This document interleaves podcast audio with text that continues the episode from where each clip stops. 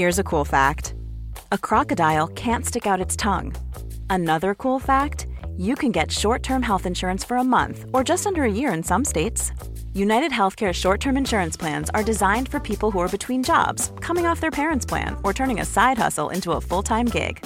Underwritten by Golden Rule Insurance Company, they offer flexible, budget friendly coverage with access to a nationwide network of doctors and hospitals.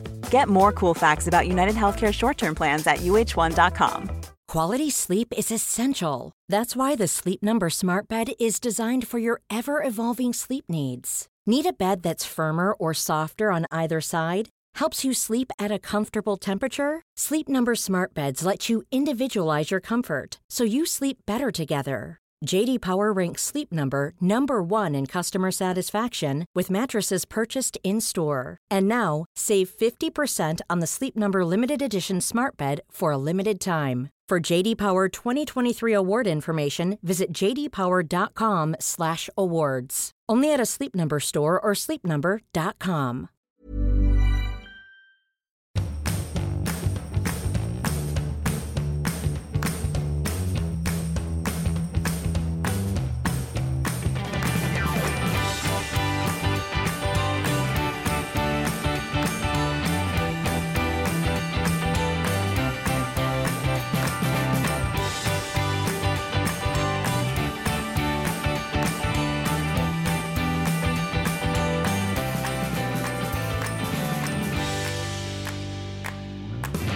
Hurru. Hej och vä...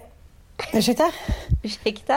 Hurru sa Ursäkta, jag. du har smädat mig. Du har smädat mig på stories. nej, jag har en oplockad gås med dig. Likaså har Manne Forsberg en oplockad gås med dig. Uh, ingenting jag minns, ingenting jag minns. Du, eh, glasögontjuven deluxe. Alltså så här, kan jag bara börja med att förklara att jag köpte ett par fantastiska klassiska YSL-glasögon som också just nu är supertrendiga. De är stora med lite så här katt fast ändå inte katt. Ja men ni fattar. Eh, Ni kan kolla på min story. Ja. Och de, de lånade du ut, jag lånade ut dem till dig vid ett svagt tillfälle för att eh, du, du skulle köra bil och vi hade varit på turné och eh, sen så... Länge sedan det här. Nej, det är två år sedan, men det är två år för mycket. Mm. Ja, och det så, jag vet också att allting jag ger till dig, det är sista gången jag ser, jag ser de, de, de prylarna. Liksom. Och det här var så här glasögon som inte fick försvinna. Jag hade liksom sparat de här, mint condition, ta, haft på mig dem. Jag, jag är ju rädd om mina grejer. Det beror ju på vilken inställning man har till saker och ting. Ann Söderlund är inte speciellt rädd om sina grejer. Eh, jag ser att hon behöver ha de här glasögonen för att hon kör och det är sol och det är inget bra. Så jag lånar ut mig vid ett svagt tillfälle. Sen ser jag också i samma sekund som Ann stänger bildörren att de där glasögonen vandrar iväg på hennes liksom, panna. Och jag tänker, det där var nog sista gången jag ser dem. Sen får jag ett sms två dagar senare att de har gått i tre delar. Vilket jag liksom inte ens förstår hur, liksom, hur är det möjligt? Och så lägger jag upp en story på det här för då hittar jag en bild på mig i de här glasögonen som var fyra år gammal. Och så skriver jag saknar mina glasögon, ping Ann Söderlund. I samma sekund lägger Manne Forsberg upp saknar mina glasögon, ping Ann Söderlund. Så vi har startat en stödgrupp för de där var tydligen handgjorda italienska, de han hade. Det brukar låta så. Det brukar låta Och så. då, då så sa du nu när du, när du hörde av dig så här, jag håller på med en hämnd. Jag vet ju vad hämnden är. Jag har ju fått dig. Hela du är min hämnd. Och det här avsnittet ska handla en del om karma, kan vi väl Ja. säga. Så va, men det, det är en väldigt lång eh, karma, what goes around comes around, som du har med mig. Nej, men så länge du är i mitt liv så bara pågår den här hämnden. Och ändå så vill du inte bli av med mig. Inte Nej, jag vet att det är dubbel. Väldigt dubbel. Jag är, på, jag är på behörigt avstånd just nu, men jag tänkte att när jag åker till Paris nu skulle jag kunna hitta ett par till dig. Ja, visst, bara gå in på ISLs flagship store där på Faubourg Honoré Ja, så köper du ett par likadana. Nu, nu, nu, när du sålt, nu har du sålt godset och är rik som ett trollpacka. Bränn allt på en gång. jag hade, hade, hade hoppats att man skulle vara det. Skatt, räntorna, skulderna, skojarna. Det är roligt också när jag, jag göra så många stories när jag är där inne så ska jag säga, men det, ska jag fråga Ossian, så här, men det var väl precis de här? 14 euro i en liten korg. Ja mamma, det var det. Och de här italienska som ligger bredvid, det var väl exakt så. Åh. Åh. Tänk dig älskling, tänk dig att jag ska åka med mina pojkisar till Paris. Fantastiskt. Det är ju en underbar stad att ta med Ja. sig barn till. Jag gjorde det med Penny för två år sedan. Det var Just ju ja. en ljuvlig resa. Och vi satt ändå på kost och svira med Jared Leto och gänget. Förlåt, vad heter han? Eh, Ja. Michel, vad heter han? Michel, han som är chefsdesigner för, för Gucci. Alla de satt bordet bakom och så satt Penny där och mumsade. Det var väldigt gulligt. Och jag kommer ihåg de där bilderna, de var väldigt gulliga. Det var hennes gudamor som var med också. Ja. Gudamodern. Ja. Nej, men, men det är ju en speciell stad och den är ju också rolig för alla åldrar. Det är Ja. lite som namnet Adam. Det passar liksom alla åldrar. Ja, det är Bo- verkligen, Ja, eh, ja. verkligen Paris och Adam är samma Ja, karaktär. precis. Och så nu har jag på, jag har blivit svårt besatt av att hitta ett liksom rätt hotell. Nej, det rum. har jag inte märkt alls. Gud, Nej, tur. nej men alltså jag kan verkligen bli sa- besatt av att gå in och titta på hotell. Det är liksom en mörk hemlighet som jag inte har delat med någon. Men det är Verkligen som att inte. jag... Aldrig hört att du har varit vet- kräsen med boenden överhuvudtaget. Eh, nej, men grejen är att det, det är knorrigt med Paris för att det är så här... Där kan man faktiskt bo på så här fyrstjärnigt fint för liksom inte jätte, jättedyrt. Men sen kan man också bo på ett litet snäpp högre som bara är jävligt trendigt just då för 15 papp istället för 5. Alltså det, Gud, ja det, det finns ingenting mittemellan känns det som och man har ingen aning för när man kollar på de olika booking-sajterna så är det liksom olika stjärnor, olika krumlurer eh, och det känns som att mycket är så här I really like this place, eh, yes, it's near, jag har ingen koll så Nej, jag men det är det som är Mm. faran. Alltså, kan man inte liksom Paris och kan man inte distrikten, då kan man ju hem, hamna Nej. i Tjotahejti och betala 4 000 natten. Eh, Ja, men- Glatt ovetandes för att det ser jävligt nice ut. Liksom. Eh, Mm. Sen kan man hamna i de bästa distrikten och betala liksom kanske 2 000 kronor natten. Och men bo lite Mm. sämre men ändå ha sådär gångavståndsnära till allt. Nu har ni hamnat Mm. ungefär i mitten för nu ska ni bo i andra arrondissementet. Alltså relativt Aha. nära vad heter det, eh, Lafayette och ja, på Boulevard Osman och allt. Så ni, kan, ni har ungefär 20 minuter till härligheter. Så kan man säga.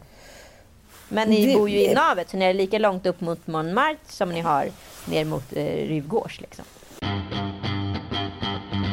Men nu har jag bara hamnat i ett litet dilemma. Från början var det ju bara jag och Ossian som skulle åka för att fira hans 18-årsdag. Ja, och han har ju blivit lovad den här resan i 300 år så nu är det väl dags. Ja, Den och har, det är den har liksom... haft många, många städer, den resan. Ja, den har på många ställen. Men det som hände var ju att som vanligt precis när det börjar närma sig så får jag ju känslor av skuld. Ja, men det Att är de andra du, inte är med. Det är ju som du Mm. alltid drabbas av. Och Jo, så blir det ju vet, liksom en sån här hipp som happ-resa istället för att det blir bara en Ossian mamma-resa. Jag vet, men samtidigt kan jag känna lite så här, om vi ska vara helt ärliga, det är ju inte han som har lidit brist på mamma-son-resor och mamma-son-grejer. Nej, nej, han är ju din bortkle- mest bortklemade utav de där Ja, fem snorungarna. Sa jag det där? Sa jag det där? Ja, det gjorde jag. Ja, men för att han också eh, liksom har tagit sig det. Han, det, är inte, det är inte så att han sitter tyst på sitt rum och spelar liksom PS4 utan han tar sig tar ju sin plats på gott och ont. Mm, absolut. Han tar ju väldigt Ah. mycket på gott och ont. Men så då helt plötsligt så skulle, det här har hänt mig så många gånger, precis innan jag ska åka, så dagen innan så blir jag så här, nej, Vet en du- pöjk kan inte stanna kvar. Och sen så, ja. Och där for bondmoran in i dig och alla skulle de med i vagna till Paris. jag vet. Men problemet är nu att från den här habila, typ ändå lite ekonomiska resan så har det här ju blivit ett fartmonster. Ja men det är det jag Alltså, säger. Du, du, kan ju Ja. inte, du kan ju inte hålla... Alltså det är det jag säger. Du har ätit upp konfekten innan den ens har hamnat på bordet. Liksom.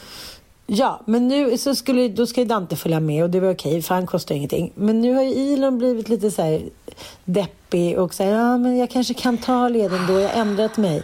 Och då är det helt plötsligt, hur ska vi kunna ligga alla fyra Okej, men då får vi tänka, då får, då får vi tänka så här lite, det kommer ni inte få för hotellet heller. Men då måste vi tänka lite så här ekonomiskt smart. På ett sätt kanske det är bra att dra med alla nu vid ett och samma tillfälle så slipper du hålla på och göra varsina mor och sonresor. Å andra Ja. sidan, det kanske inte är så att alla hade krävt en mor och sonresa. Utan Nej, alla spelar ju på Ja, den här lilla guilt trip-fiolen för att de kan. För att de Mm. vet hur, hur lätt, lätt i sinnet och svag i köttet du är när det kommer till det där. Och de vet att du alltid lever med skulden som täcke ovanför ditt huvud.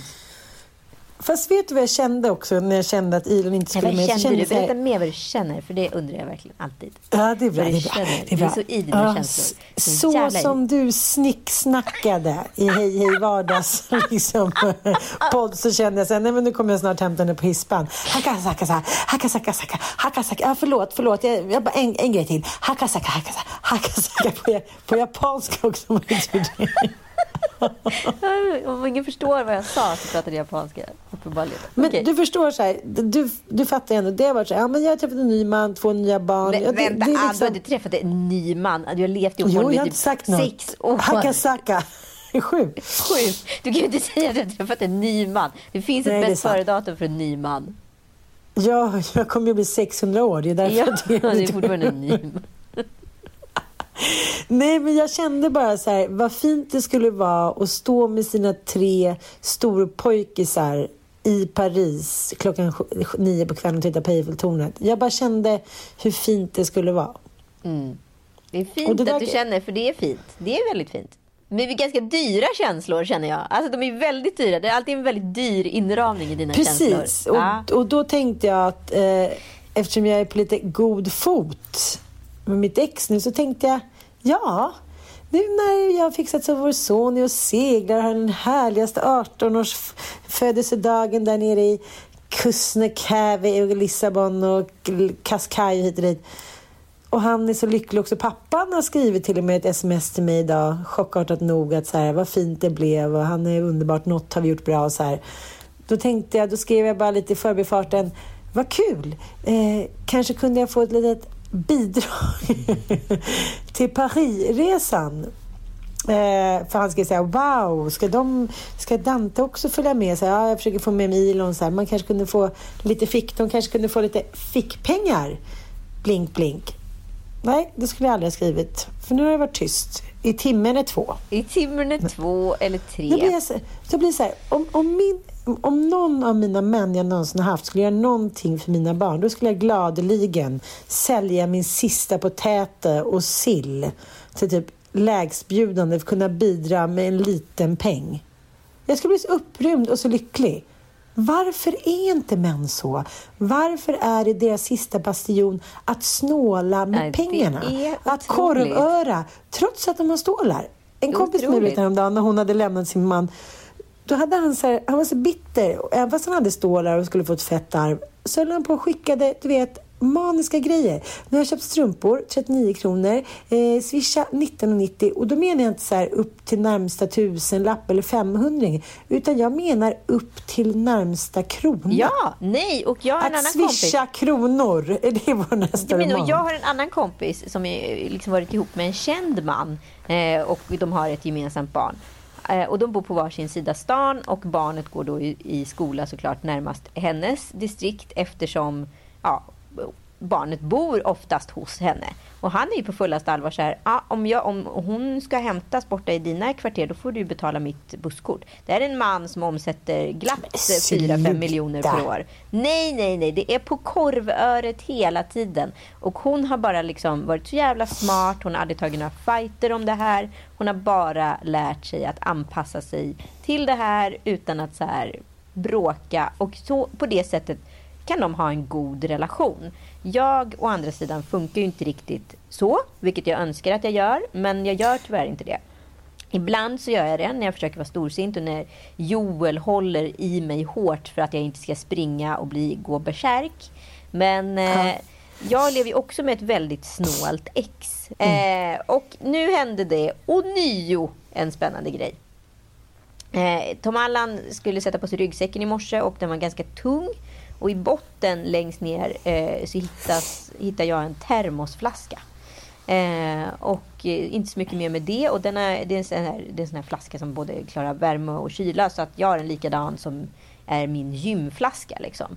Inte så mycket mer. Jag ställer det på köksbänken. Eh, tänker på det. Sen ringer min PT och bara tja, ses vi nu? Och då hade jag tagit fel på tiden med en timme. Så jag bara, oh shit, jag är där om, eh, om en kvart. Springer ut och det är då vätska i båda de här flaskorna. Eh, så jag vet inte vilken som är min och vilken som är Tom Allans. Varpå jag öppnar då den som råkar vara Tom Allans. Men jag hinner inte ens öppna den för det blir en explosion. Det är alltså gammal, rutten, stinkande, varm choklad som liksom kaskadsprutar ner hela köket. Alltså det är ett skämt. Du vet, jag... jag har sett det här på din story. Det är sinnessjukaste jag sett. Och det här måste du lägga ut igen och igen i flera dagar nu. Ja, men alltså det jag, fått, jag, tror, jag vet inte hur många DM jag har fått. Alltså det är liksom, alltså jag har fått typ hundra kommentarer men det är ingenting emot hur många DMs jag har fått. Och eh, nej men det är det sjukaste jag varit med om. Det är faktiskt riktigt sad. Ja, riktigt sad. Nyrenoverat kök. Nej, men alltså nu är vårt kök precis eh, nästan exakt klart. Och hade det där hänt hade jag på riktigt börjat lipa. Nej, men jag hade det. Jag hade börjat gråta på riktigt. Ja, men jag vet inte, jag bara hamnade i någon så här chocktrans. Jag bara så här upp och börja så skura och svabba och bara få bort allting. Jag tänkte bara, bara bort innan det torkar, innan skiten torkar och det blir en fläck i taket. Det är det enda jag tänker. Liksom. Och jag är ju inte, jag är tre äpplen hög och vi har ganska högt i tak. Så jag gjorde ju vad jag kunde om man säger så. Eh. Ja, men jag kollade, men det där gjorde väl bara saker värre. Lite som när man ska här, torka i, i så här inkletat bajs. Ja men typ bara, ish. Ja. Liksom. Ja, men på väggen så gick det mm. bra att få bort. För att där, väggfärgen har ju någon yta. Men takfärgen är ju väldigt matt och torr. Så där liksom absorberades, ja, vad ska jag kalla det för, brunsörjesmeten rakt upp i. Liksom. Men det är inte bara det. Det luktar. Och det värsta, det är ju rutten gammal mjölk. Liksom. Hur ska du få bort det här? Nej, men nu kommer en saneringsfirma imorgon och får inte de bort det så kommer vad heter det, jag behöva måla om taket. Så är det bara. Punkt slut. Eh, och då skickar jag då ett glatt litet nätt sms till mitt ex och säger så här. Hej! Kul, tråkig grej som har hänt. Eh, bla bla bla. Och så börjar jag förklara och ta visa lite bilder och så här. Vi har en liten gruppchatt så här. Eh, eh, vore ju superschysst om du kanske kunde chippa in till handpenningen. Eh, hoppas du förstår situationen. Och det här är ju inte för att jag vill verka snål. Utan det är ju faktiskt regelrätt så att han har skitit i att ta upp Tom Allans. Den här flaskan har ju legat där i en vecka liksom. Eh, det är ju hans flaska liksom. Men han är ja, så här, han bara... Eh, Gud, det skulle jag aldrig ens komma tanke jag, jag skulle inte ens tänka på att det var hans fel. Nej, men det är inte, kanske inte hans fel. Det är ju en olycka, olycka som har hänt. Men liksom, mm. hur som helst så skulle jag, om det hade varit motsvarande, om det här hade hänt hemma hos Kalle och Sandra. Då hade jag ju alla dagar i veckan liksom chippat in en femhunka eller vad fan det handlar om. Det är en symbolisk summa bara för att visa så här. Hej, jag är en schysst eh, medspelare. Vi löser det här tillsammans. Såklart. Mm. Det, det är så här, var jag som hade glömt någonting. Jävligt dumt. Ni fick lida för det. Men så funkar det inte hos exet kexet minsann inte. Utan det blev liksom en kaskad utav utskällning. Vilken eh, girig, fruktansvärd person jag var på olika sätt. Och, eh, Girig? Ja, men att jag, så kunde tänka, att, att jag ens kunde tänka tanken något så fruktansvärt dumt. Och sen kom det upp, liksom, ja, men som det alltid är när man börjar bråka med sitt ex. Då kommer det upp 200 andra grejer också. Så här, bla, mm, bla, mm. bla. Liksom. Ja, nej, men så då blir det också så här, att det är så roligt att så fort det kommer till pengar, allting har funkat väldigt bra mellan oss väldigt länge. Så jag har till och med liksom gått på myten att så här, det kanske funkar nu. Liksom, själv. men mm, ja, ja, men idag fick jag ju bevisat. Det, eh, nej, det, nej, nej, nej, det funkar inte alls. Det funkar inte alls. För så fort det handlar om pengar, då funkar det inte längre. Ah. Och så här måste jag säga är det ofta med alla män. Och alla kvinnor jag känner, de betalar alltid mer än sina män. När det kommer men, till barn. Det är konstigt för att eh, om man ska säga rent traditionellt genom århundradena, årtusendena så har det ju varit liksom, ja, men kutym eller tradition, ja, men på grund av att kvinnor inte har fått jobba, att män har försörjt. Men så kom det liksom hundra år, eller knappt hundra år, jag ska säga 70-talet då, sen sambeskattningen togs bort, 71 då. Jag ska säga, vad är det? Ja, men det är väl 50 glada år liksom. Och på femte glada år av en hel historisk liksom, nidbild tydligen då, så är männen så snåla och har helt plötsligt inget moraliskt eller känslomässigt ansvar vare sig för barn, ex, fruar eller någonting. Nej, vi fick det feminismen. Vi fick feminismen. Ja. Då ska vi fan då också betala. Då ska vi också betala mer för att nu lider männen. Så att nu, nu så här, they won't suffer anymore. Nej, men jag känner så här, de, de vinner ändå. Det, Hör du inte det? Nej, jag hoppas att det inte blir liksom... Tänk om det skulle bli krig i moderna länder. Då skulle ju inte en man gå i bräschen för att typ försvara liksom, kvinnor och barn. Det skulle nej, men är det nej, Lavin handlar om. Det får de klara själva. Jo, jag vet, men hela jävla, hela jävla liksom Europa skulle ju bara bli en enda lång filmscen ur Lavin. Mm, absolut. Jag tänker på det där med, med både med X och eh, jag tänker på Lavin. Vi var på middag i lördags. Ja. Och då blev jag påmind av eh, ja, en kille som var på middagen gången när jag körde vår familjs tragiska lavinhistoria. Kommer du ihåg det? Nej, vad fan är det här? Det känner jag igen. Nej, men vi hade ju vår glada Seat-bil som var ganska stor och vi skulle iväg på golftävling. Vi skulle spela då. Eh, när vi träffades skulle vi eh, ja, träffas igen då. Jag var gravid med Frasse måste vara ganska höggravid då, eller ja, i alla fall mittemellan gravid. Och vi ska då åka eh, över Västerbron. Den är ju ganska liksom 45-gradig om du kommer från söderhållet, ja. där vi kommer ifrån. Och vi skulle tanka, eh, det var lite dåligt i tanken, men vi skulle tanka på andra sidan då. Det ligger ju en precis eh, i, liksom, i början av Stadshagen i Stockholm, nere vid Norr strand. Men eh, precis vid krönet så stannar bilen. Och det här är rusningstrafik så det, det, går ju rätt fort där på, på den där bron. Folk åker ju hundra, vum, vum, vum, vum. Då får ju Mattias sån panik för att han har ju höjdskräck. Va? Men sån höjd är ju inte, vi sitter ju ändå i en bil. Så att han ringer en taxi, Va? första han gör. Och där sitter jag höggravid, liksom, i, inte, inte ens i förarsätet. Jag säger, vad ska du? Då hör han tjafsa med en taxichaufför. Men det fattar du väl? Ja, biljäveln har stannat. Nej, du kommer nu. Nej, jag är ensam passagerare. Och där sitter han. Och sen kommer den där taxin tre minuter då hoppar han ut och åker iväg. Du skojar med mig. Nej, du skojar med mig, Ann Söderlund. Nej, nej, jag ringer bärgare sen. Jag säger till Varför är de så usla för? Nej, jag vet inte. Och där sitter vi i ingen triangel eller något. Och sen sitter jag liksom precis vid krönet så man ser inte riktigt mig heller. Så att jag kunde ju lika gärna säga fått 45 bilar i rumpan. Nej men han sa det hade inte spelat någon roll. kände, han sa jag kände, jag kände ingen så här, åh min fru och mitt barn är dit. Han, liksom, han fick bara du vet panikångestattack och hoppade ur bilen och stack. Det är så sjukt. Nej, men det där var det roligaste också för att jag kommer ihåg när, när jag satt och var höggravid med Penny så eh, rökte ju Kalle regelbundet överallt i, ah, ah. i bil. Alltså som en 70-talsfilm fast det här var liksom 2011. Ah, det gjorde Nanook också. Nej men och då vet jag att så här, vi skulle typ gena över över eh, någon jävla trottoar. Alltså jag vet inte, det var vinter och det var slask och det var katastrof liksom. Och han kör på den här trottoaren ganska hårt så jag så här hoppar till och bara aj! Alltså det gör liksom ont i rygg och mage och allting liksom. Eh, och han så här, prioriterar att ha tre djupa blås på siggen och det står bilar bakom och tutar och allting. Istället för att så här, tänka på mig. Sen tror jag typ att det var så här, Alex och Amanda som sa till så här, är det verkligen så vettigt att du åker runt och röker hela tiden i bilen med Anita där? Jag var ju så borta för jag hade så ont hela tiden så jag hade ju inte liksom... Men så han rökte i bilen? Ja, han var bilrökare. Det är ändå jävligt hardcore. Ja, verkligen.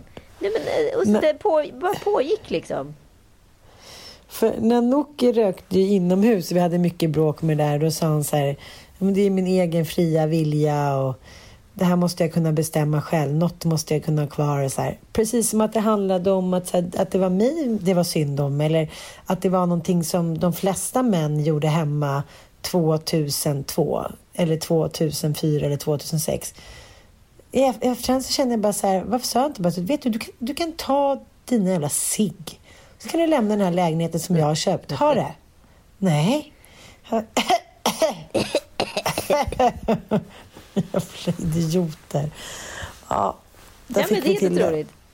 Mm, men det är också därför vi lämnar dem. Det är Ja. också därför till exempel Gert Fylking har blivit lämnad. Och nu går bananas på sin Insta. Ja, alltså jag är liksom... eh, Jag är fortfarande i någon form av traumachock. Det kanske var därför jag inte började gråta. När bajsbomben kom. Ja, för att du, hade redan, så här, du var redan mätt av Gert Fylkings Instagram. Ja men alltså det där, alltså, om ni inte har varit inne och tittat på, på Gert Fylkings Instagram så gör gärna det.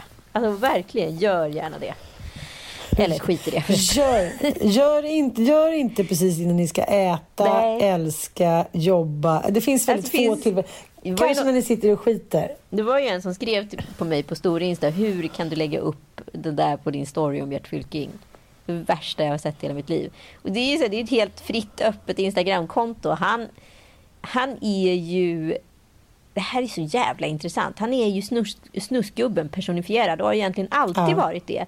Men när, när det liksom var Evert Ljusberg och eh, Margareta Kjellberg som stod och liksom drog Blondinen-vitsar eh, i Har du hört den förut på bästa sändningstid på SVT på 1980-talet så kändes ju Gert Fylking fisandes alfabetet i en rosa overall som rena Killinggänget. För så Ja, låg fräsch. var humornivån. Och liksom, han kändes som så här, wow, spännande crazy gubbe i tokig overall. Det här känns jävligt eh, nytt. Jag vet inte hur jag ska relatera till det men det känns bara nytt. Och inte alls muggigt och dammigt som det var på, har du hört den förut, puben uppe i, i Sundsvall alls. Eh, men grunden är ju att det var ju 80-talet som var ett jävligt sunkigt, dåligt årtionde. Och Gert Fylking är ju verkligen en produkt av det årtiondet. Eh, hans Instagram är Ja, det är ett öppet sår, får man säga så? Utav Ja. en man i sina värsta år. Kan man också säga så? För det är ju verkligen att vara i sina, Sina värsta, sämsta. sina värsta och sämsta år. Plus 60, ensamstående, lite för, för försupen för sitt eget bästa. Men han måste ju vara plus 70 nu älskling. Jaha, Kom förlåt, igen. plus 70. Ja, det, Ja. Han, har ju varit 60 annars i 60 Nej, men du år. måste ju Men- faktiskt googla upp hur gammal han är. Det här går ju inte. Ja. Vänta. Sen var det ju så att när, när branschen var lite skakig så den här radion, nya Ja, radiokanalen 74. hette. Ja. S- Ja, 74. Mm. Men han har ju aldrig varit fräsch. Han föddes ju i 60-årsåldern. Ja, alltså verkligen. Nej, men alltså, han har haft sina poänger. Han har gjort några roliga grejer. Han har alltid tagit sig in. Men man kan samma inte leva på en dag. poäng. Det är en one hit wonder för fan. Jo, jag fattar det, men det, det, Och det, är det enda roliga han har gjort. kompis med Christer Pettersson. Han har ju för fan inte ens mördat Palme. Men han var ju också kompis, eh, det där är lite tragiskt tycker jag, när det har varit parhästar. Han var ju parhäst med eh, Robban Aschberg ett tag. Ja.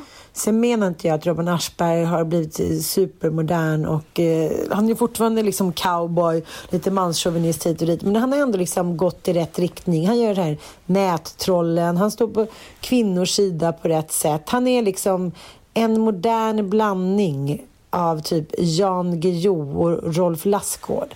Han har på något sätt så här, ja, men hållit sig på rätt sida den styva linan. Kan man säga så? Absolut, det kan man. K- quote me. Det här är en bra, det är en bra t-shirt. Oj, oj. Fortsätt, hylla dig själv. Här, säga, Fylking, quote- Quote me, quote myself. Maybe I should be quoted. men, men när Gert Fylking har liksom bara ramlat rätt ner i typ någon form av... Han ramlar ner från styva linan. Ja, ja... Ja, nej, men det är lite tragiskt. Och sen så blir han ju lämnad av sin fru då och eh, ja, en viss typ av man i en viss typ av ålder, då är det liksom för sent och jag kan förstå det. Förlåt mig, Gert Fylking. Om man ska hålla på och lägga upp såna där bilder som han lägger upp på sitt Ja, Instagram. men du får berätta lite. Du Ja, kan, men vi kan inte det bara, är ju o- in, du alltså, måste det vara lite målande. Nej, men det är fruktansvärda Ja. Och väldigt många nakenbilder. Gärna där det på något sätt ska skönjas kön. Det är en bild när han Mm, Oklart står... varför. Mm, exakt, för det verkar inte vara som att det är jättemycket där mellan benen. Men en Nej. bild så eh, göms hans då uppenbarligen kala kön utav så här, två eller tre Norrlands guld, två Norrlands guld. Eh, med en glad mage i en bastu. Sluta då. Jag försöker, försöker återberätta det här det är bra. mycket roligare när du berättar det här än när man ser det. Det är det som är roligt. Nu framstår han ju som rolig. Nej, Ja, man är fortsätt. inte rolig. Det är bara äcklig. Eh, och sen så är nästa bild eh, på honom, då är det då bakifrån. Men då kan man också då, står han lite bredbent så man kan skönja pung som jag tror han vill ska upplevas som penis. Sen finns det massa andra såna här små nakenbilder också. Men sen finns det en till där han står då, har precis klivit i vattenbrynet och penis då har flytit upp som den lätt gör när penis nu- nuddar vatten. Och man då kan se toppen på penis i bilden fast det är fortfarande lite blurrigt. Så Instagram har i alla fall inte Penis plockat bort den. i bestämd form. Ja, du penis i du vill bestämd inte form. närma dig. Nej, jag vill inte... Åh. Och sen är det en jävla massa bilder på olika former av skador som Gert Fylking råkar ut för. Lite trist att de här skadorna ligger en eller ett par bilder efter en och annan glad spritflaskebild. Eh, men ja. ah, såklart med en annan omskrivning. Katten har rivit mig. Oj, nu har jag stukat foten. Nu har jag brutit tån. Oj, nu har jag har fått, nu ska jag operera mitt brock i magen. Och så är det glada operationsbilder före och efter. Och, ja, men det är mycket. Det är mycket med Gert Fylkings skador. Skurit sig på tummen och oj vad han blöder. Det jag ser i det här är ju en man som så skriker på hjälp. Han vill ju bli omhändertagen. Mm, mm. Han vill Han har ju varit det hela sitt liv. Ja, han har ju varit omhändertagen hela sitt liv av trogna tjänarinnor. Och nu är, den här, nu är det snart färdigt med den här. Han behöver någon som plåstrar om, plåstrar om hans skador. Synd, tycker jag, att han gör det på det bizarra sättet att använda sina sociala mediekanaler som någon form av hjälp mig-portal. För det man ser på bild, det är inte den ömmande mannen som kanske låter lite så älskvärd nu när jag beskriver honom. Utan Nej. en försupen, eh, narcissistisk eller exhibitionistisk eh, ja, självömkare med dålig självinsikt på ålderns höst. Det är inte lätt. Det är synd. Det är inte lätt. På ett sätt så kanske sociala medier i det här tidevarvet har varit någon form av tröst. Ja, men säkert. Eftersom- Han har suttit tydligen isolerad på sin coronaö. Inte kunnat haft så mycket kontakt med omvärlden. Då blir man ju lite galen, det förstår man ju. Men sen funderar Ja. jag generellt på om sociala medier är så jävla bra för ensamma män plus 70. Som inte liksom riktigt hängt med i tidens tand utan så lever på gamla meriter. Och man märker också så många fraseringar hur han redan pratar om sig själv som en föredetting utan att ha riktigt förstått det.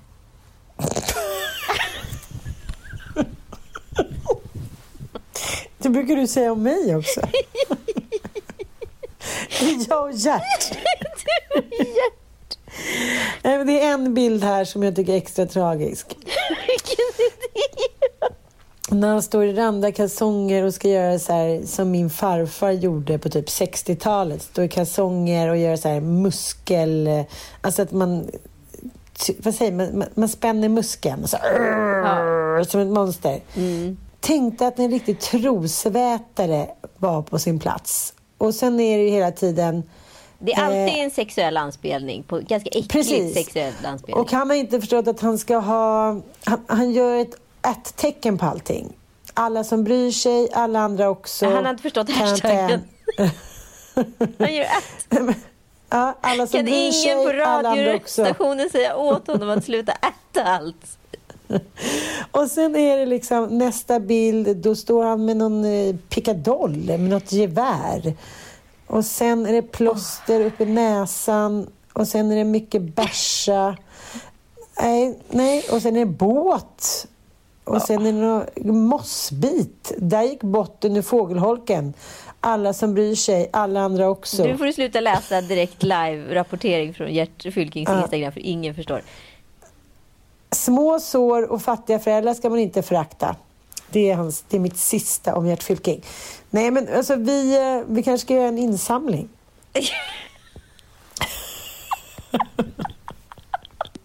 Ska vi skramla till en fru eller ska vi skramla till ett liv? Nej, men, men så här är det ju faktiskt om vi ska vara helt ärliga. Eller ska vi skramla tycker- bort honom från sociala medier? Nej, det ska vi inte göra. Nej, men det är ju så här, om vi ska vara, liksom, se det här lite från, från den ljusa sidan, men som kanske är den mörka sidan för de här 40-talisterna är ju att för typ 10-15 år sedan så kunde ju de få en och annan eh, glad kvinna på kroken med några kontaktannonser via pappersledes och liknande och Match.com som faktiskt tyckte om att ta hand om de här försupna snubbarna med vinballe och eh, som ramlade på fast, farstubron när de hade druckit 10 pilsner på fredagskvällen. Men, men det- är svårare och svårare att hooka de här kvinnorna på krogen. Kroken och krogen ska jag säga det. För de är inte intresserade längre. De är hellre med sina fräscha väninnor i Venedig eller i, liksom, i Säffle och går på någon yoga kurs De vill inte ta hand om de här, ursäkta uttrycket, snusgubbarna längre. Nej, och det är ju inte så konstigt heller. För om snusgubben adderar på med attribut från våra X-Men att de dessutom är snåla. Vilket vi verkligen får hoppas Ja. att Gert Fylking inte är. Det skulle, om ah, man skulle berätta om hur generös han är mot sina ex. Ja. Då tror jag att må, Det- många fler hade liksom nappat på kroken. Men nu ser man bara en, en fylleglad sup ut med, med självömkan och massa sår Mm. på kroppen. Det är inte jätteattraktivt. Man vill ju tycka synd om Gert Fylking, men det går inte. Nej, det är Nej. faktiskt nästan, helt, nästan till omöjligt. Och apropå älska mig så har ju du så här, ett glatt år för sent börjat titta på serien Älska mig. Ja. Och vi har ju lite olika takes på det här.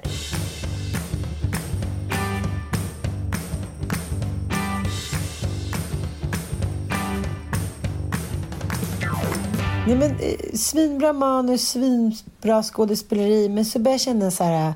Men gud, varför... Nu har jag inte sett så många avsnitt, men jag tror att jag har... Antingen har jag en förträngningsmekanism i mig, eller också så har jag liksom inte tagit kärlek och relationer på särskilt stort allvar.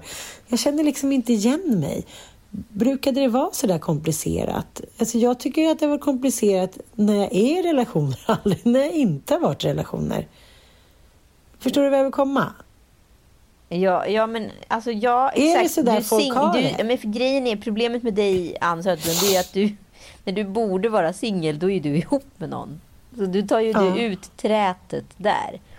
Ja, Jag, jag du jag menar. förstår liksom eh, Josefin Bornebuschs karaktär väldigt mycket bättre för att eh, Ja, för det är det enda man funderar på i en ny kärleksfas när saker och ting inte är uttalat.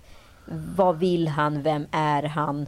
Och så vidare. Och varför ser han på saker och ting på det här sättet? Och hur ska jag förhålla mig till honom? Jag känner jättemycket igen mig i liksom hennes resonemang. Att man så här, Då är jag redan på smällen.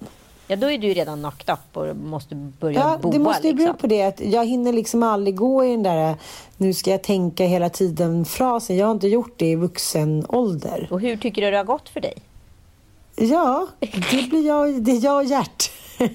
Nej, men det, det, jag, liksom, det bara blir som en liten aha-upplevelse det här med att man ska dejta och man tror aldrig att man ska träffa någon. Och, jag tror alltid att jag ska träffa någon. Alltså, det är ju så jävla gött att vara Ann Söderlund. Alltså det är ju på riktigt det. Jag, alltså, du är ju en bra singel. För mig är det ju liksom ett, alltså ett under att du inte varit en nöjd singel. Utan du måste gå liksom och bli gravid med första bästa liksom, fling.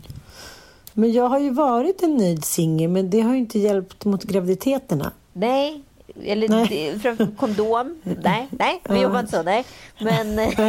nej, uppenbarligen inte. Nej. Hade, hade fem har barn senare Gert. kanske varit till alltså, två. där är man inte på. Nej, men jag håller med dig. Jag, jag har faktiskt tänkt lite på det. Varför har jag inte varit, nu måste jag viska lite så ingen hör. Men varför har inte jag varit mer singel? Jag är en jätterolig singel och jag skulle trivs jättebra med det. Ja, men jag skulle ju inte kunna tänka mig en bättre singel. Plus som du säger Inte så här, heller. jag är ju en skitbra singel. Och jag, äl- jag älskar, alltså så här, alla älskar mig per definition. Under tiden när man Mm. själv är singel går ju jag runt och känner så här, varför tycker ingen om mig? Är jag hopplös? Varför är jag så för på, för av? För passiv. Mm. Jag försöker hela tiden hitta mitt ID i mig själv. För när jag inte har någon spegling, då får jag panik. Men du verkar ju Mm. vara så jävla nöjd i dig själv. Vilket är en av de stora orsakerna till varför att jag älskar dig. För att du är ju såhär, ja, du är, ju- du är ju som Evert Ljusberg i, i vad heter det, har du hört den förut, som kvinna. Du bara är Ja. härlig. Du bara är härlig. Fast det är klart att jag inte alltid, jag inte alltid tycker det. Det fattar ju du också. Nej men, tre, det- två det glas har- vin det- in så är du ju oövervinnerlig. Nej, men fast, fast det, det mesta, om jag ska vara ärlig, så handlar det inte så mycket om att jag inte trivs så mycket med mig själv som persona, utan det är nästan alltid relaterat till mina barn. Att det är någonting som jag känner skuld. Nej, men jag, jag, jag har väldigt sällan grubblandes över att jag inte skulle duga eller att jag behöver något ID att spegla mig mot. Jag tycker jag kan spegla mig mot nästan alla människor hit och dit. Jag tycker att jag passar ihop med nästan alla människor, både kvinnor Du och är män. ju så jävla nöjd. Så, att, så för mig är det alltså, en stor chock att du Mm. är singel. Att du inte är singel. Ja, men jag skulle varit det lite till. Det håller jag faktiskt med om. Ja. Det hade varit kul för mig. Men hade du Ja, gått in i de här resonemangen som, eh, som eh, Älskar mig-karaktären har, har gjort, som du liksom lite blir förbrydd över? Nej, men jag tycker, dels tycker jag att hon låter så himla smart. Jag känner mig korkad när jag lyssnar. Och dels tänker jag så här... Men just det att jag aldrig har dejtat eh, på, liksom på nätet gör ju att det också känns för mig så här, jaha. Men varför träffade hon honom när han hade så ful frisyr då? Men varför hehehe? För mig handlar det så mycket om doft. Jag är ju en doftoman. Håroman och doftoman. Men, men, men det jag menar är att jag har inte grubblat så mycket liksom när jag har varit singel. Nej, nej, men sen har jag grubblat mycket eftersom jag liksom har relationer medberoende som mitt ex och det enda jag gjort från morgon till kväll tänkt på så här, vad ska jag göra för att han ska bli lycklig? Vad ska jag göra för att vi ska må bra? Var ska vi flytta? Vilken semester ska vi åka på? Ska vi åka till Thailand? Vad ska jag laga för mat? Var ska vi flytta? Alltså det var ju vedervärdigt med att ha en sån här kidnappad hjärna. Men just det där när jag har varit singel har jag liksom alltid känt mig on top of life. Mhm. Otroligt. Fascinerande. Ja. fascinerande. Hur som helst så tänker jag eh, att jag ska nu kolla på säsong två. Ja, jag ska Ja, precis börja. mig. Mm. Så kan vi prata om det här lite igen. Ja, det ska vi göra. Ja. Men jag bara undrar en sak, för nu är det ungefär samma serier, samma scenföreställningar, samma musik som får ungefär samma kritikerkår att tycka fyra eller fem plus och samma kritikerkår att inte reagera alls eller trycka botten. Och det är väldigt så här, extremt eh, homogen liksom, eh, tyckarträd just nu. Det är ingen som vågar bryta det här mönstret. Då tänker man sig, hörs alla recensenter och bara liksom skicka DM till varandra. Så här, vad ska du tycka idag? Lite som att, så här, vad ska du ha på dig för kläder idag till sin bästa tjejkompis. Eh, det är ingen som vågar lämna sin comfort zone i tyckeri. Är det så? Eller är det så att det är väldigt mycket superbra eller superdåligt som produceras? Är det lätt att tycka idag eller är det svårt att tycka idag? Ja, men jag vet inte. Dels så har ju eh, kulturen på något sätt känns viktigare än någonsin under coronan men eh, har av liksom naturlig orsak fått en väldigt undanskymd plats. Eh, så att det är klart att det, många säger så nu kommer det komma en, liksom, en bomb av kreativitet över hela världen. Jag vet inte. Jag har inte så insatt så om den coronabomben har kommit. Jag tycker mer folk har blivit så här fan vad nice, nu kan man ligga hemma och löka och kolla på så här Netflix-serier och in, ingen kan klaga på att man inte är kreativ och skriver nya böcker eller spelar en liten jazztrudelutt utan jag känner lite det som eh, Sigge och Alex faktiskt pratade om i sin podd för några veckor sedan. Att det liksom det blir så här, wow, nu är det party eller nu är det så här, nu är alla på gång. Men det blir aldrig mer än ett pfiou, pfiou. Alltså vi är alla lite coronaförlamade. Förstår du vad jag menar? Ja, absolut. Och det kan jag tänka mig att det även kan påverka så här recensenter och dit. Det, finns ju inte, det har ju inte funnits så många Eh, liksom, det har inte funnits några livekonserter, det har inte varit några teatrar att prata om. Så det som har varit har väl egentligen varit recensioner av det litterära. Jag vet inte om, om, eh, om folk är liksom lite inkapslade i det här med corona, nyhetsflödet hit och dit. Att det är så här, ingen vågar riktigt ta steget utanför. Den enda som egentligen har ryat ifrån och ifrågasatt den här unisona hyllningen till olika böcker, det är ju faktiskt Åsa Bäckman. Nu låter det som att vi bara läser en enda jävla tidning och det kanske vi gör. Men eh, hon skriver då den här Lydia Sandgrens samlade verk. Mm. Som den heter, som är då en eh, succédebut som då har eh, hyllats av en enig svensk kritikerkår. Och det har ju då sjungits en lovsång eh, som har varit liksom helt makaber. Det har liksom aldrig varit något liknande eh, i svensk kritikerkår. Och då har Åsa Beckerman så här... Ja, men hon, hon, undrar då varför, var kommer alla de här superlativen från? Den här boken är inte så bra. Oj! Ja. Modigt. Hon säger så här, alla tycks läsa och älska den här debutromanen. När jag kommer tillbaka till redaktionen pratas det om den mellan skrivborden och febras om den på digitalmöten. Och gud vilket bra ord, febras. febras. Älskar. Ja, och sen så skriver hon då en massa olika citat ur då, recensioner. Då skriver jag hade verkligen velat ställa, stämma in i hyllningskören. Men eh, ja, den, är, den är bra skriven med driv och tempo och så här. Men det är inte en roman som förtjänar krit, kritikens sprakade superlativer och genanta övertolkningar. Nej men åh oh, gud vad, spänn vad spännande för mm. att eh, det är ju, vi pratade ju om det för ganska länge sedan i den här podden hur, hur vokabulären har också förskjutits.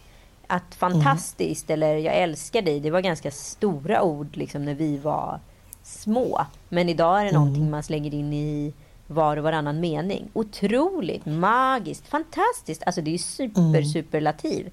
Så hur mm. är det då så att man kanske egentligen bara tycker att det är en, förlåt, en, en trea fast orden gör det till en fyra? Jag fattar.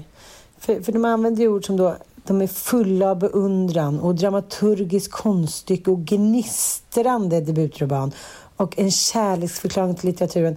Alltså gnistrande för mig, då snackar vi om liksom Dostojevskij. Då snackar vi om så här, ja, en sån klass. Klassiker. Så att, då är det klassikernas ja, klassiker. Liksom. Så att Strindberg vrider sig i sin grav. Och, eh, men sen finns det såklart en rädsla, tror jag, när allting, när allting kanske är lite men inte så mycket sticker ut så kommer någonting som någon då kritiker börjar hylla och då hakar alla på. Alla blir förblindade liksom.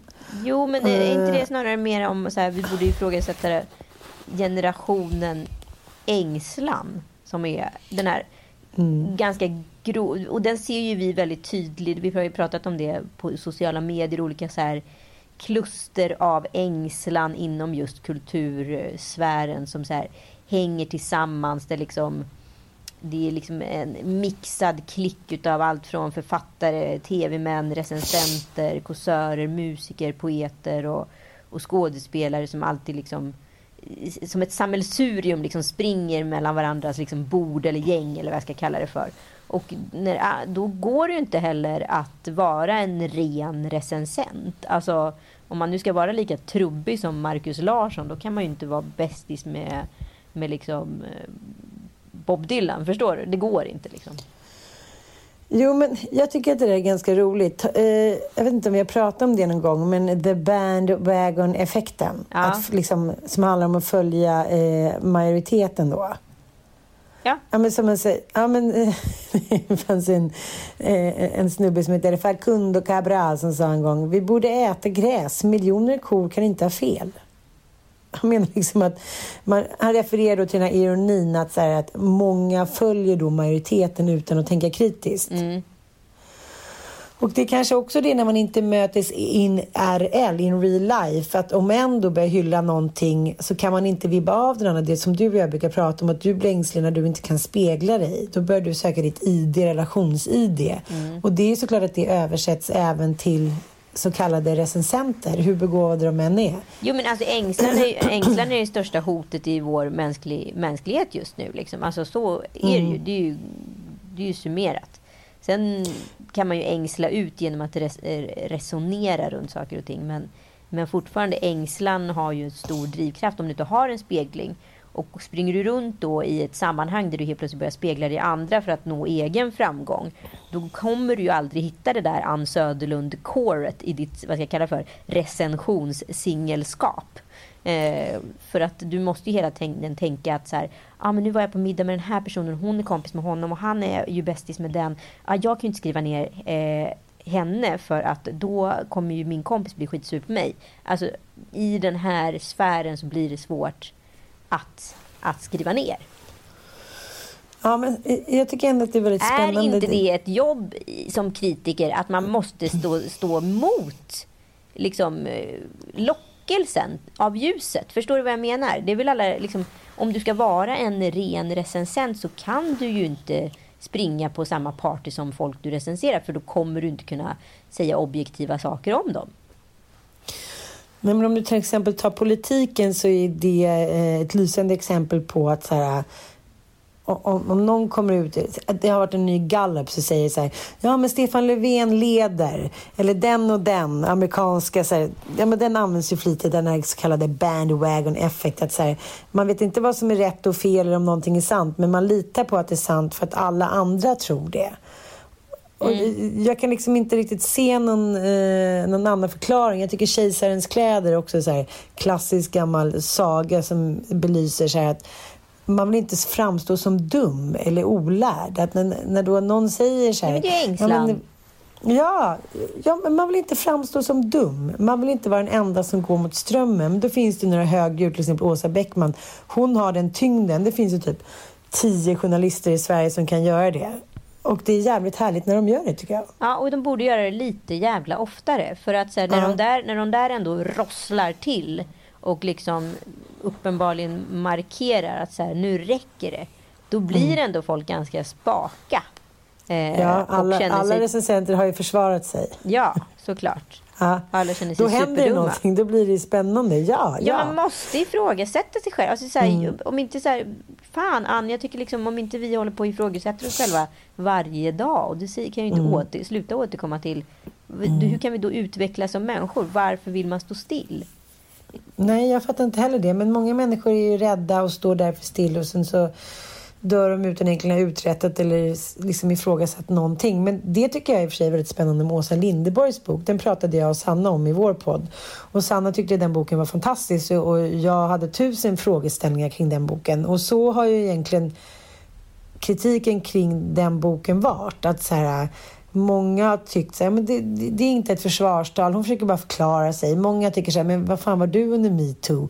Liksom, fattar du, du har inte ens fattat vad som händer. Du, du står ju liksom på männens sida. Det har varit så otroligt mycket olika åsikter, olika recensioner kring den boken. Och det är väl så det måste vara, tycker jag. Ja. Även om nu inte Åsa Linderborgs bok är, en sann... Det är ju ingen roman eller liksom litterär prövning. Men, men det är jävligt spännande och jag tror att det är så alla kan ju inte ha samma smak. Sen finns det ju såklart vissa klassiker som är så här, om man inte tycker att till exempel Strindbergs Röda rummet eller ja men du vet Claes Östergrens Gentlemen. Ja, men det finns ju några som är liksom en en stilkanon av mästerverk. De kanske lite svåra att ifrågasätta. Men, men när det inte är det och ändå så börjar alla så här köra kejsarens nya kläder-mentaliteten. Då är det något som inte stämmer och då måste ju någon sätta ner foten. Och som du säger, så här, det borde egentligen vara fler. Liksom. Mm. Nej, men jag tycker det är så mm. intressant att det är så extremt homogent just nu. Och så bara jag på om så här, är alla kritiker i Sverige just nu mellan 30 och 40? Och är alla på något sätt mm, mm. kopplade till varandra eller kopplade till någon de antingen hyllar eller sänker. Eller vill mm. vara kompis med någon utav dem de hyllar mm. och sänker. För det är ju en, mm. det är en väldigt vanlig effekt. Och det har vi verkligen sett eh, liksom, bevis på inom just sociala medieköp. Det är väldigt många liksom, un, idag är det liksom, kanske en Margareta då, som är kommunikationschef för ett stort företag. Och då har hon anställt eh, Pernilla som är marknadschef. Och sen har då Pernilla i sin tur anställt en Maria som är eh, eh, social mediechef. För hon är ju 22 år och ung och glad. Eh, och Marias driver det här. Hon tycker det är råcoolt jobb. Plus ett sitter hon på en ganska fet budget med väldigt mycket. Två så får hon hänga med jävligt mycket coola människor om hon köper dem. Och då blir det ofta liksom att man väljer folk utifrån vem man själv egentligen kanske skulle vilja hänga med snarare än att här, se till vad man uträttar för sitt, eh, för sitt arbete. Liksom. Mm. Eh, och därför sker många felval. Och sen så, eh, som jag har sett det utifrån både från olika perspektiv eh, i den här näringskedjan så är det ju att eh, i slutändan så tycker ju då kommunikationschefen nej men det här var inget bra, här kan vi inte satsa sociala medier på, oj vilken dålig influencer, nej den ska vi inte jobba med. Istället för att se till att det kanske var ett felprioritering internt ifrån.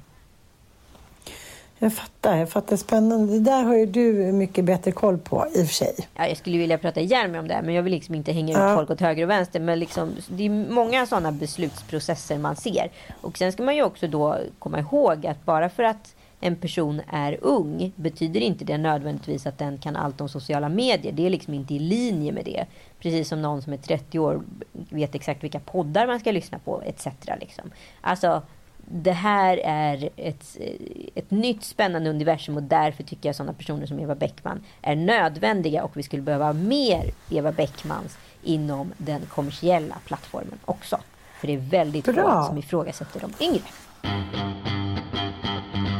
Då skulle vi avsluta den här härliga podden med två stycken Är det bra eller anus? Eh, för att eh, sno då ett gammalt uttryck av Filip och Fredrik som de hade i hundratusen hundra höjdare. Alltså är det bra eller är det riktigt arseldåligt? apropå då eh, män och eh, ja, det så kallade livsstil. Okej, okay, spännande. Eh, Claes Elfsberg då har på Facebook lagt ut idag eh, en fin bild på sin fru och så har han skrivit, nu har min fru fått svamp igen. Och så sitter sitter hans fru med så här, sex lådor kantareller. och nu ska vi inte gå in på hans något sjaviga förflutna, men jag vet inte om han har mandat med den. Med den, den var rolig. Jo, man måste faktiskt få resa sig efter en sån grej efter så 25 uh. år. Det där var fruktansvärt kul, Claes Elfsberg. Det var ju ändå vasst. Ja, ja. Och då fortsätter vi då med en sista Bingo mer. Ja. Oj, det är tvära kast. Det är tvära ja, det är tvära kast. Nej, men jag är så imponerad av hans liv. Förlåt. Nej, men jag är så imponerad av hans liv för att jag följer det. Och ett, han verkar ha ett väldigt roligt liv. Du följer hans liv mer än vad du följer mig på stories. Kan vi tala om det? Ja, det är, faktiskt, ja, det är fan sant alltså. Men jag har insett nu att hela hans liv går ut på att han hänger med mellan två och tre tjejer som han gör roliga grejer med. Det ser väldigt tack för en kul fest. Och så är det tre tjejer. Eh, tack för en kul fest. Eh, tack för en kul helg. Eh, så är det massa tjejer. Tack för hit och dit. Och eh, nu senast så senaste inlägg då han blivit kidnappad då av systrarna Graf.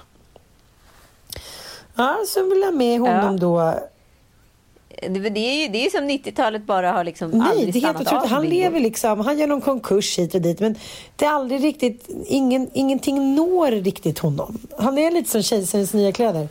Nej, men han är ju som, han är ju som nej, du. Han är nej, han är mycket roligare liv. För att han... Eh, han åker det. Ja, men han är som du. Han är som du hade varit ifall du var singel. Ja, det är det, det kanske är så. Kanske därför jag vill följa honom. Det är därför När man trodde att den här helgen inte kunde bli bättre så överraskar Maggan med en hemlig resa till norra Vi ska rida cowboy och valla fjällkor. Men framförallt ska vi fira Maggan som fyller år. Jag som älskar hästar. Och sen är det bilder då på dem när de sitter framför en bil och sen då 97 när de står med string när han plåtar dem. Han är så glad och nu nästa bild så har han någon päls och nu ska han rida och han rider. Han är så lycklig. Ja, oh, herregud. Ja. Ja, men han är ju också en av de typ mest ja, lyckliga personerna jag känner. Jag vill aldrig träffa... Jag har träffat honom mm. deppig två gånger. Och, och, första gången var det kopplat till, eller andra gången var det kopplat till dödsfall och första gången var det kopplat till hans, innan han hade fått sin ADHD-diagnos. Du har ändå levt med Katrin Zytomierska. Bara en sån sak. Bara en sån sak. Och med de varma orden avslutar vi den här podden. Tack för att ni vi lyssnar dig, och vi hörs igen ja, om en vecka. Puss hej. Vi älskar dig. Puss hej.